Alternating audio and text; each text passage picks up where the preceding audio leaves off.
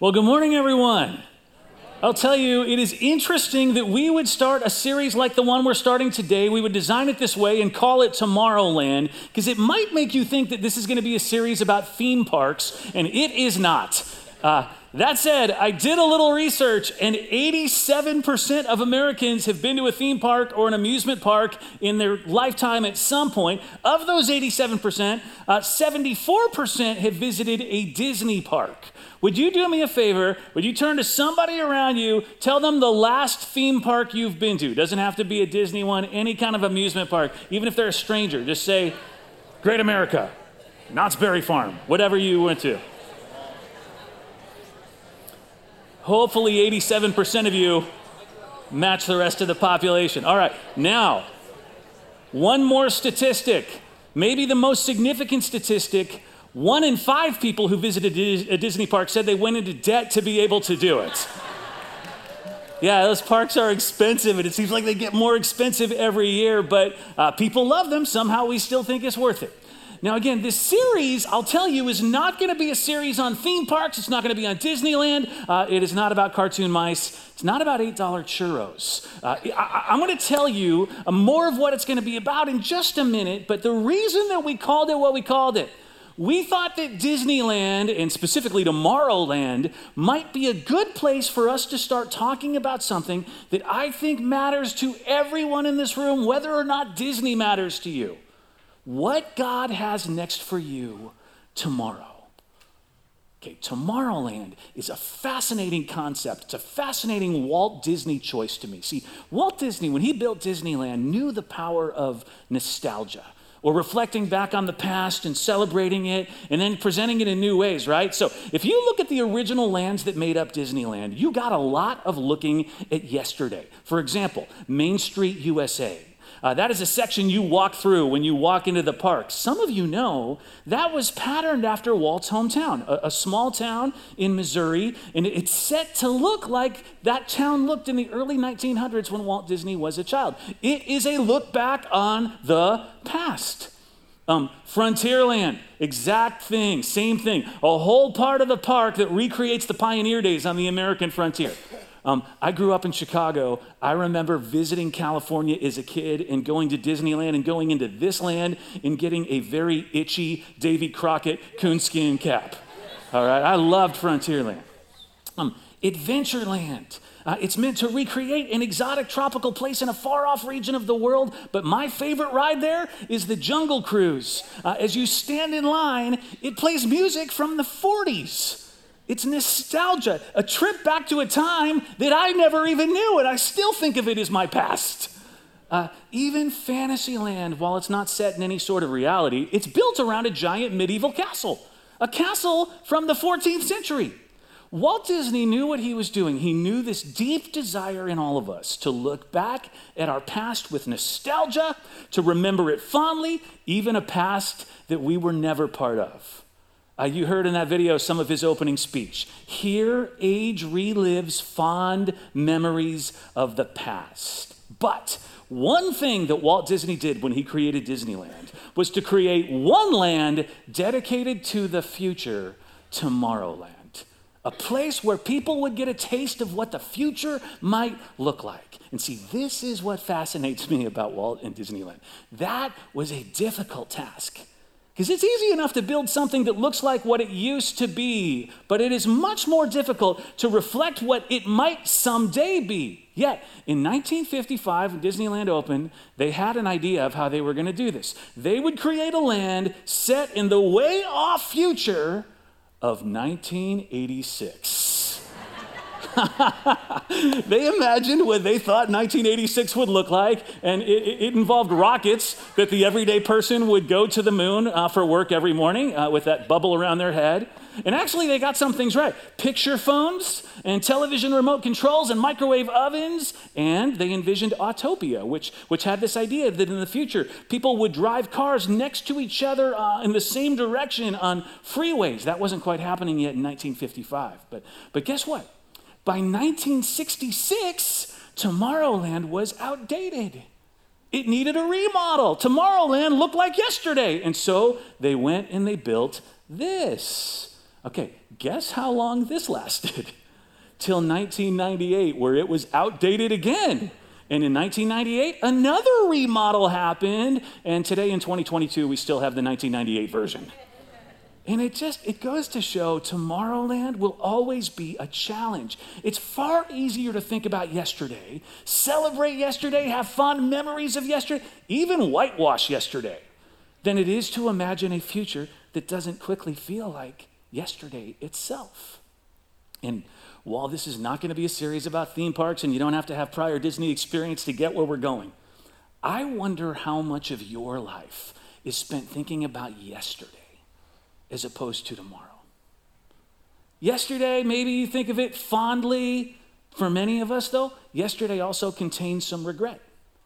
And it contains sadness, and it contains anger, just those two emotions right there, sadness and anger, they're very much about yesterday. And uh, revenge is about yesterday. And jealousy is often about yesterday. Even fear, which is about tomorrow, usually has its roots in something that happened yesterday.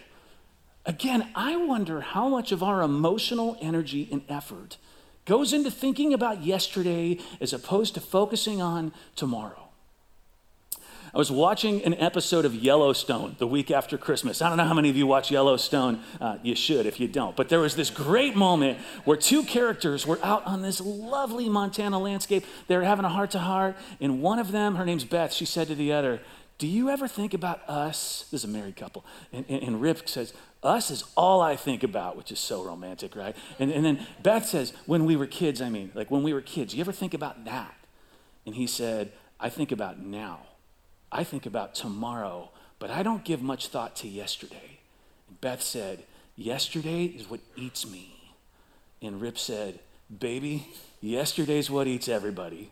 That's why I don't think about it. Now, I do believe that there is a time to think about yesterday, and certainly a time to think about today, but I also think tomorrow is in you. God created you to have a vision for tomorrow. When I say that, I mean a vision for your own life and what it's gonna be tomorrow. I mean a vision for your family, no matter how young your kids are or old and out of the house. A vision you have as a parent for your family for tomorrow, for your church, for our world. God created you to have a role in tomorrow. But there are some challenges that keep us from focusing on tomorrow. Okay, one of those we've mentioned, it's yesterday. The other, it's that we fill today with lots of diversions. We float through life taking what comes at us and we have to react to it. We got to respond to it. it. Takes so much of our energy, we don't have much time left to think about tomorrow. But again, God has put tomorrow in you, whether or not you know it. It is crying out to you. And if I can just get a little bit more spiritual with what I'm talking about, vision. Proverbs 29 18 says, Where there is no vision, the people perish. And while that's referring to vision for a larger collective group of people, it is also true of you in your own life. If you don't have a vision for tomorrow, you will start to wither. Now, I don't know what the tomorrow inside you is or the vision that God has in you somewhere, but if you're a person here who follows Jesus, can I tell you, whatever that vision is, here's what I know it's going to do it will outlast this world. It will transform time for you. It will change eternity for somebody, and it will advance God's cause on this earth for his glory. And it will change every next day of your life, every tomorrow from here on out. The Bible is story after story, person after person who caught God's vision. And just like God did with every single one of them, He's got a vision for you that He has put in you. And the goal of this series is to help you discover it, plan for it, focus on it, build towards it, realize it. And we're going to use the Bible to, to help us do that. In fact, I want you to view this series as like an eight step process toward your tomorrow. And each week, we're going to look at, at, stories or moments in the Bible where passages, uh, passages where people find this vision and then move forward towards tomorrow with this vision. And, and here's, I'm going to ask you to do something today that is going to get you going on step one of this right away. I'm going to ask you to do it at the end of the message today, but I'm also going to ask you to do it right now. Would you be asking yourself, what dream about tomorrow has God put in me? What dream for tomorrow has God put inside me? In a second, we're going to look at a moment in King David's life. It's really brief, but it begins with a dream, not a literal one. He's not sleeping, but an idea that he has that he is really excited about. If you are going to step in tomorrow, it's going to start with a dream. Now, real quick, Dave Harvey is an author who he writes a lot about marriage and starting churches and leadership. And, and he wrote in one of his books, he wrote this. For the past couple decades, I had a condition that kept me from sleeping well. The technical term was apnea. And so I went to see the doctor. The doctor said, I'll remove your uvula and then you won't snore. You'll sleep better. Now, Dave writes, I didn't even know I had a uvula, but I freaked when he suggested its removal. For some reason, though, I let them do it. They cut out my uvula and now I can sleep. But here's something I didn't expect. When I lost my uvula, I found my dreams. He writes, You see, because I never slept well, I never dreamed. I know experts would say that I dreamed and I just didn't know it, but that doesn't matter because I don't remember ever dreaming. Not once. I was dreamless. That's a boring way to spend a night. I didn't even know I'd lost my dreams until I found them. Or rather, they were returned to me. Actually, they were rescued, airlifted from some cold, lifeless crevice where dreams hibernate until the arrival of deep sleep, something like that. And this may sound strange, but it's true. My dreams were rescued by a guy with a scalpel he finishes saying, Lots of people live without dreams. They move from one day to the next without the refreshing effect of a memorable dream, but there are dreams we lose that are much more significant than the one that I was losing. Not the REM kind of dreams, but the, the dreams that drive us when we're awake, the dreams that cause us to reach beyond ourselves, dreams that cause us to see beyond the present and to live for something more. If you are having trouble holding on to those types of dreams, he says, That's a real problem. So I'll ask it at the end, but I'll ask it again right now. What about you? What's your dream? If you don't have a, clear idea about where you want to go, why you want to go there, it's difficult to sustain forward momentum into tomorrow. But everybody's got dreams. You've just got to rescue them. And let's just pause right there, because when I say everyone, I mean everyone's got them young or old, rich or poor, famous or nobody knows who you are. God has put a vision in you that begins with a dream. And so I'm going to ask you today even if you have less tomorrows left than the person sitting in front of you, if you have less money than the person sitting behind you, if you have less talent than the person sitting right next to you, what dream about tomorrow has God put in you? That dream might be about your marriage, what it's going to look like tomorrow. In fact, it might be a shared dream that you have together. That's a good dream. That dream might be about your career into what tomorrow might look like in it. That dream might be about your retirement and how you'll spend your time. Uh, if it is retirement, um, let me just say, I like to golf. I promise you, the dream God has put in you is not simply more golf, uh, it is bigger than that. It might be a dream for your family, might be a dream for what school looks like the rest of this year or next year or the one after. This dream might be about your legacy.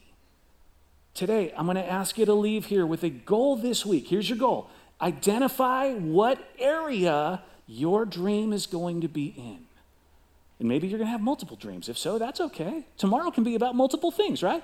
I just want you to identify one or two or however many you want to identify. In these eight weeks, we're going to see what the Bible says you do with those dreams, how you get going with tomorrow. In fact, let's do that right now. Let's jump into the Bible right now. We're going to look at a moment in the life of David. It's a moment that he thinks about, he dreams about tomorrow. And we actually find it in 2 Samuel 7. Now, let me give you some backstory, all right? For hundreds of years, Israel had worshiped God around an elaborate tent constructed in the days of Moses. It was called the tabernacle.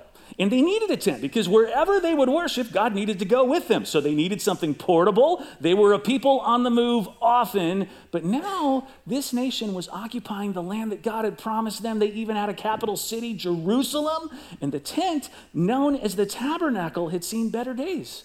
Was getting old, it was getting worn. And so David becomes king, and David moves into this luxurious palace. And in 2 Samuel 7, it says this. You can read along. It says, After the king was settled in his palace, and the Lord had given him rest from all of his enemies around him, he said to Nathan the prophet, Here I am, living in a house of cedar, while the ark of God remains in a tent. And David, right there, it's only two verses. David has a dream. What if God had a permanent place in the Ark of the Covenant, had a permanent place where for centuries moving forward, people will be able to come and worship God?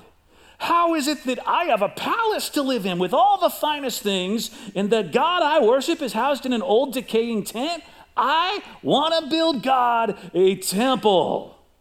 Now, let me just say right here obviously, God did not exclusively dwell in this tent tabernacle. And after the temple got built, God did not dwell in that exclusively. And, and, and let me say, you can worship God anywhere. Including the barn we use for our, our, our morning 9 a.m. service in the winter, uh, this prefabricated metal building you're in right now for this second service. And you can worship God lying on your couch as you watch this on YouTube. That's you. I'm talking to right now if you're watching. Or you can worship God sitting on BART, watching the service on your phone on the way to work tomorrow. In fact, you can worship anywhere at any time, and God is present as you do. But within ancient Judaism, there was this understanding that God had to have a place to dwell. And that place was eventually born out of David's dream, the temple. David dreams of a temple, the place to worship God. Now, you may not love that dream a giant religious building where people come and they honor God, it's going to hold the Ark of the Covenant. That doesn't particularly excite me either. Um, as a pastor, you might think that I would get excited about a religious building getting built, but look around. This is about as cheap as building as you can build, right? We might not get excited about a temple in David's dream, but that's not the point today. I'm not trying to convince you to have David's dream or even one like his. You've got your own dream for tomorrow God has put inside you. But as we talk about how we find that dream, there are some things we can learn from David's about what your dream should be, could be. I mean, I've asked you to start thinking what is the dream God's put in me? Okay, let's let David help, uh, his story help you narrow it down. See, what David does next is he starts to look for a place to build this temple. And he chooses a very important place. About a thousand years earlier, the father of this family of people, Abraham, the one who started this nation, the, the, the, person that God built Judaism out of, a thousand years earlier, God showed up one day on this mountain, Mount Moriah, where Abraham was about to sacrifice his only son. And God said, Stop, I'm going to give you a ram to sacrifice instead. And that day, a thousand years earlier, Abraham decided to call that place, the Lord will provide. And so, as King David thought about the location to build the temple tomorrow, he thought back on the past, on history, and he chose none other than Mount Moriah, where God provided. David built the temple tomorrow on yesterday. And, and, as you begin to think about what you're dreaming that God has next for you, I think one of the first things that you should know is that the new is built on the old. Future vision tends to come from past experiences. Future vision in your life tends to come out of your past experiences. Okay, think about your heritage. When I say that, I mean who you are, what you've been through, what you love to do, what you've lived through that you don't want anyone else to have to live through your background, your successes, your failures, what life has prepared you for next. The new is built on the old. What God has for you tomorrow is going to get built on who you were yesterday. So look at yesterday and see if it tells you anything about what your dream should be for tomorrow. Think back over your life and your mentors and your passions. In fact, it's even, it is even okay to think about what others have done, what their dreams were. David did that. Your dream doesn't even have to be original to be great. You might be the next link in a chain of dreams that person after person has been dreaming before you. But here's what you got to know as you figure out this dream future vision tends to come from past experiences. The new is going to be built on the old. All right. what else can we learn from David in his dream about how you find yours? Well, okay, David decides to build this temple on Mount Moriah, makes sense. And one day, he decides to go scope out some land on like the highest spot, and it is owned by this guy named Araunah.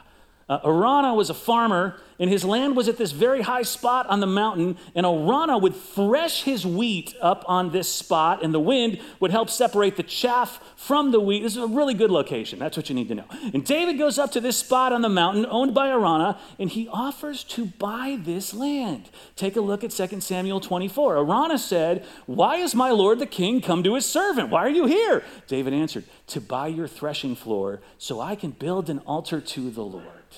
Now, just real quick, you know that David could have seized this land, right? I mean, he's the king. And this is really good use of someone's land. He could have enacted the ancient version of eminent domain, but instead, David offers to buy it.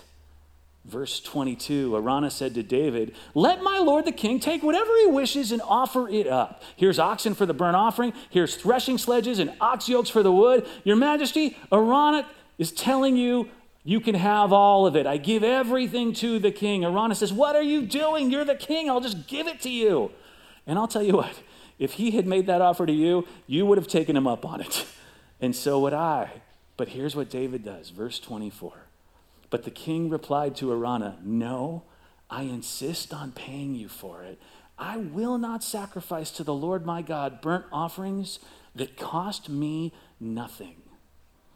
And this is the next thing the Bible tells us as you figure out your dream dreams cost you something. Dreams are not free. In fact, can we all say that together? Dreams are not free. Now, when I say it costs something, they cost I don't mean money, although sometimes they do. I mean money and time and energy and criticism they're going to cost you other opportunities you have to say no to. They're going to cost you friends who might doubt you. They may cost you that person who is helping you with your dream, but turns out to be hurting your dream, and you got to let them go. And we could keep going, right? We could come up with a long list of other costs. Uh, dreams cost you heartburn. Dreams cost you sleep that you're going to lose at night. Dreams cost you something. And, and actually, Jesus, Jesus at one point said something so smart about dreams and their cost. He said in Luke 14, Suppose one of you wants to build a tower. Won't you first sit down and estimate the cost to see if you have enough money to complete this dream? For if you lay the foundation and you're not able to finish it, everybody who sees it's going to ridicule you, saying, This person began to build and wasn't able to finish. Jesus knew that dreams cost you something, which is why he told us right here to consider the cost. As you think this week about tomorrow, what dream God has put in you, what next dream, would you think right now, up front, before we get too far into the series, about what it might cost? Your time, your energy, your other opportunities. What will you have to say no to? And yes, maybe some of your money. What will it cost to see this dream through? Okay, so David's dream for tomorrow is built on the past. He knows it's going to cost something and he's willing to pay the price. Let me show you what happens next. Remember that prophet that David initially told his dream to, Nathan? I think that God should have a temple. Who am I to live in this palace while God is in a tent? Well, unfortunately, later that night, God speaks to Nathan, and God is not so wild about David's idea. Um, not the dream. He likes the dream, but see, David had a pretty violent past. And God decides he will not allow David to build this house for God because of his violent tendencies. And so God says to Nathan, You have to tell David something. You're going to be the one who breaks some bad news. Tell him, when your days are over and you rest with your ancestors, David, I will raise up your offspring to succeed you, your own flesh and blood, and I will establish his kingdom. He's the one who will build a house for my name and I will establish the throne of his kingdom forever. In other words, David, I know you have this dream and I'm on board with this dream, but I need you to know it's not going to go exactly like you think. Basically, David, you have some shortcomings, and they're going to delay this dream of me having a temple from happening the way that you think. The dream is good, but you've got some shortcomings. And, and for most of us, for many people, the dream would go away right? We would go, the dream's for me to build a temple for God. And if I can't do it, I'll choose a different dream that I can see through all the way to completion. But David, does not let his own shortcomings stop this dream. He says, if I can't do it myself, and if God wants my son Solomon to build it, then I will do everything I can to help Solomon succeed. I may not be in the driver's seat anymore, but I am not giving up on this dream. And this, this is the next thing you've got to know as you figure out your dream. Dreams are not contingent on you getting rid of your shortcomings. You cannot give up on tomorrow because of personal shortcomings that you have yet to solve today. Every dream has its challenges. Sometimes those challenges are the dreamer themselves. And, and, and, I wonder if some of you have dreams for tomorrow and what tomorrow can look like in your marriage, in your career, in your retirement. But what is, what is keeping you from stepping forward with those dreams is that you know that there are things wrong with you that you think are going to keep the dreams from happening. Um, one 65 year old writer said this, this is so good. He said, one of the lessons I've learned in, in, six and a half decades of life is very few dreams should go on hold while you improve the shortcomings of your life. To be sure, there are times when you need to stop what you're doing and focus on conquering a flaw. But if you wait till all your shortcomings are remedied, your dreams will die. I think that's true. Even with his shortcomings, David decided to start building because dreams are not contingent on you getting your act together. They're not contingent on you making everything in your life work the way it's supposed to all along, you getting rid of all your sin. Dreams are not contingent on you getting rid of your shortcomings. Okay, David has got a new dream built on the old. His future vision is built on past experiences. He knows it's going to cost him something, willing to pay the price. In fact, he insists on paying the price for his dreams. He's not letting his shortcomings stop the dream from moving forward, and he gets he gets to the end of his life. And he knows that he will not be the one to build and enter this house of God, the temple. And so, he calls in his son Solomon. We see this in 1 Chronicles 28. And it says, King David rose to his feet in front of the kingdom and he said, Listen to me, my fellow Israelites, my people. I had it in my heart to build a house as a place of rest for the ark of the covenant of the Lord, for the footstool of our God. And I made plans, I made plans to build it. But God said to me, You are not to build a house for my name because you're a warrior and you've shed blood. And he said to Solomon, Consider now, Solomon, for the Lord has chosen you to build a house as the sanctuary. Be strong and go do the work. And then, this is the good part David gave his son Solomon the plans for the portico of the temple, its buildings, its storerooms, its upper parts, its inner rooms, and the place of atonement. He gave him the plans of all that the Spirit put in his mind for the courts of the temple of the Lord and all the surrounding rooms, for the treasuries of the temple of God, and for the treasuries for the dedicated thing. David hands over the blueprints. Now, we, we could say after reading what we just read that, that one thing about dreams is when we're done, we hand them to someone else and they become our legacy. And that may be true, but that's not the point I want to make today. Uh, maybe week eight we can get into that, but we're just in week one. We're in the dreaming stage, not the handoff stage. Now, what I want you to see with David's dream is he's got plans, he's got blueprints. And this is incredibly important because a dream is not just a vision, it is not just a hope, it is not just a picture you picture that you get very excited about. Dreams have a plan. Dreams are hopes with a blueprint.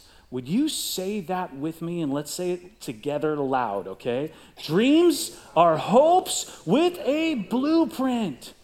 And as you take some time this week to answer that question, what dream about tomorrow has God put in me? part of how you're going to answer that question is not just what am I passionate about? Or what experience have I had in the past that, that makes this the right dream for me? Or what shortcoming am I willing to acknowledge? Or what cost am I willing to pay?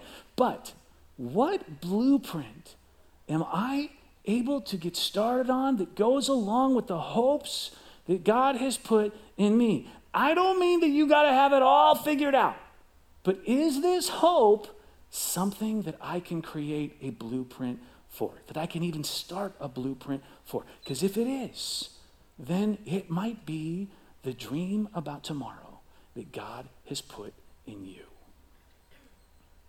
All right. every single day, 23,000 scheduled flights take off and land at American airports.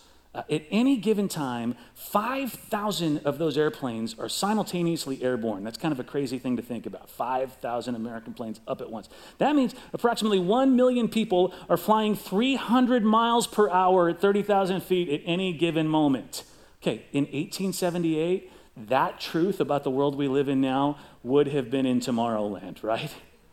But in 1878, two brothers had a dream when their father, a pastor by the way, uh, brought home this unique toy that you see in this upper left corner.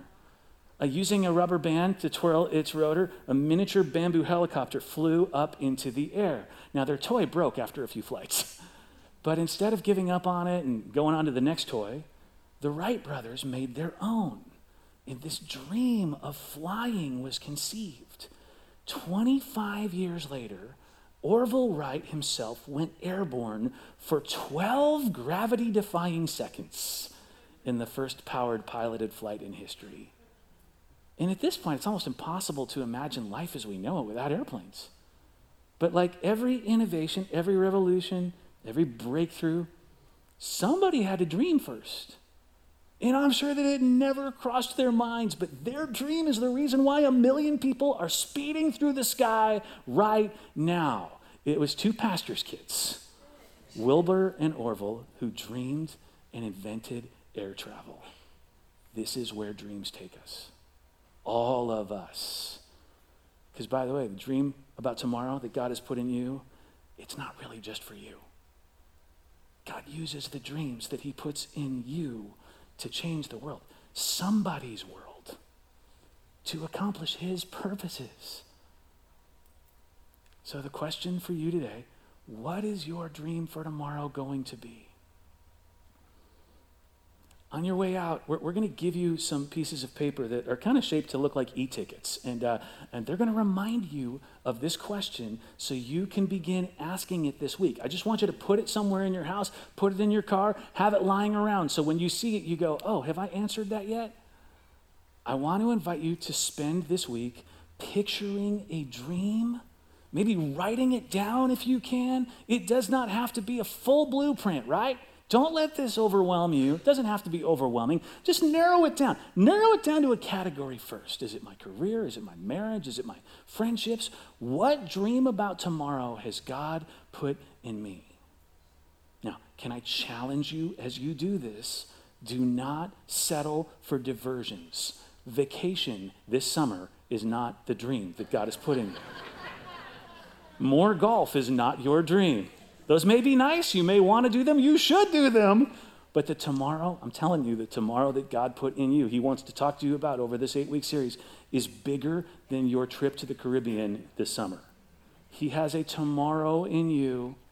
I cannot wait for you to discover what it is.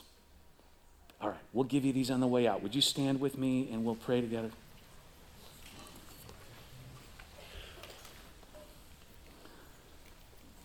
God, we call you by so many names. We refer to you in so many ways. We talk about how creative you are, how merciful you are, how mighty you are. But I am reminded today that you are a dreamer.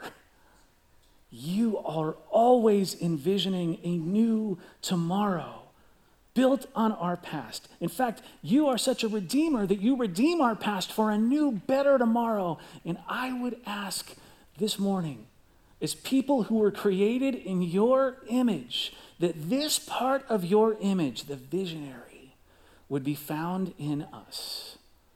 God, as we leave this week to ask where you might have put a dream inside us, would you make it so abundantly clear that as we come back next week, we are ready to get on with what is next with this dream?